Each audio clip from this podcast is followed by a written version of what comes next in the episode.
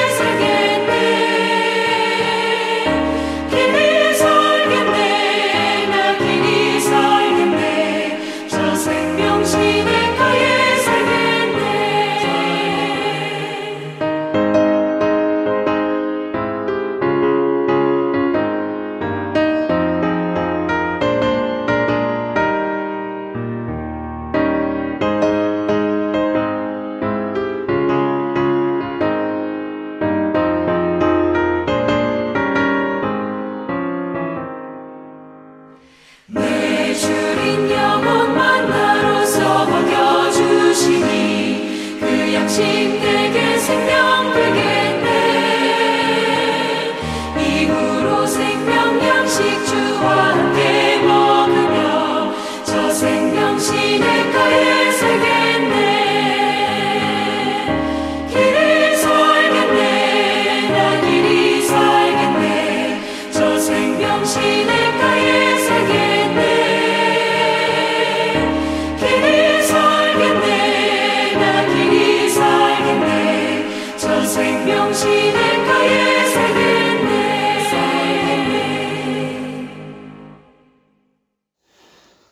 말씀은 신명기 4장 1절에서 8절의 말씀입니다.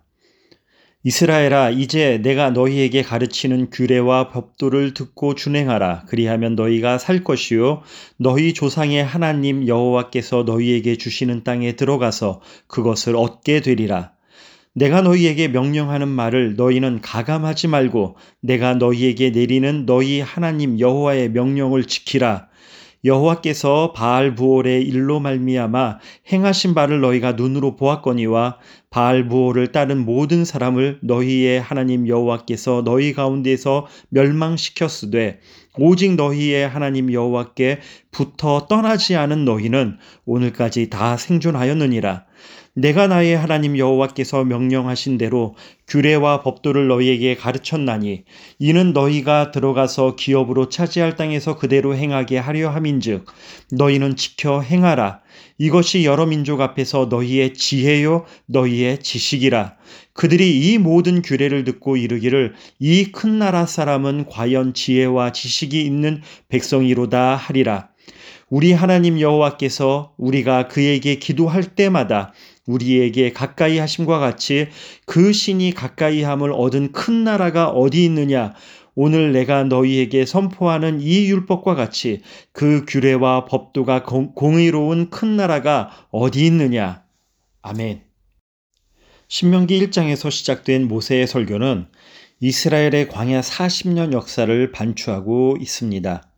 광야에서 여정을 되돌아보았고 헤스본 왕 시온과 바산 왕 옥을 물리친 사건을 상기했습니다. 나아가 헤스본 땅과 바산 땅을 차지함으로써 이미 약속의 땅이 광야 제2세대에게 주어지고 있음을 확인했습니다. 모세는 지나온 광야의 역사를 되돌아보며 백성들에게 자기 자랑을 늘어놓지 않았습니다. 대신 자신의 아픔을 고백했습니다. 담담하게 쏟아내는 모세의 아픔은 마치 유언처럼 이스라엘 백성들의 마음에 파고들었을 것입니다. 신명기 4장은 떠나가야 할 모세가 남아있는 이스라엘 백성들에게 들려주는 첫 번째 설교의 결론과도 같습니다. 1절을 다시 보면 이스라엘아 이제 내가 너희에게 가르치는 규례와 법도를 듣고 준행하라 그리하면 너희가 살 것이요 너희 조상의 하나님 여호와께서 너희에게 주시는 땅에 들어가서 그것을 얻게 되리라. 모세는 하나님의 법도를 준행하는 것과 생명을 연결하고 있습니다.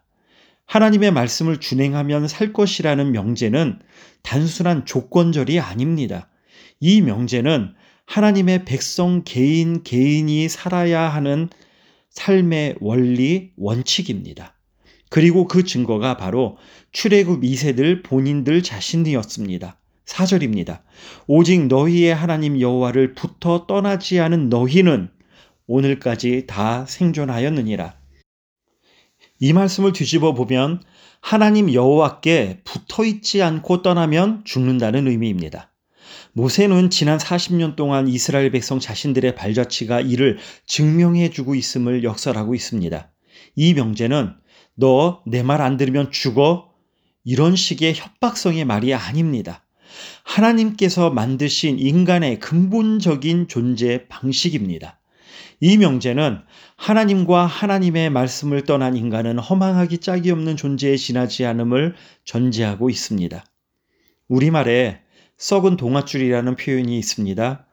우리에게 아무리 많은 줄이 있다 한들 하늘에서 주어지는 줄을 붙잡지 않는다면 우리는 썩은 동아줄을 붙잡은 초라하기 짝이 없는 인생에 지나지 않습니다. 그것은 살아도 산 것이 아니며 아무런 의미 없이 공중에 흩날리는 입김에 불과할 따름입니다. 이처럼 하나님의 말씀에는 삶과 죽음이 교차하며 지나가고 있습니다. 그래서 하나님의 말씀을 지키며 사는 것은 취사 선택의 개인 호불호의 문제가 아니라 생사의 문제인 것입니다. 이 명제는 개인 사에만 적용될 뿐 아니라 또한 장차 이스라엘이 약속의 땅에서 세워야 하는 국가 공동체의 기본적인 통치 원리이기도 합니다. 6절에 너희는 지켜 행하라 이것이 여러 민족 앞에서 너희의 지혜요 너희의 지식이라 그들이 이 모든 규례를 듣고 이르기를 이 큰 나라 사람은 과연 모든 지혜와 지식이 있는 백성이로다 하리라. 모세는 국가의 기틀이 채 갖추어지지도 않은 이스라엘을 가리켜 큰 나라 이렇게 표현하고 있습니다. 큰 나라는 6절에서 8절까지의 세 번이나 반복되고 있습니다. 하나님께서 말씀하시는 큰 나라, 위대한 나라의 요건은 군사나 백성의 숫자가 많고 적음에 있지 않습니다. 경제적으로 풍요롭고 부유한 나라도 아닙니다. 그것은 6절에 말씀되어진 대로 하나님의 규례와 법도를 지켜 행하는 나라가 큰 나라인 것입니다.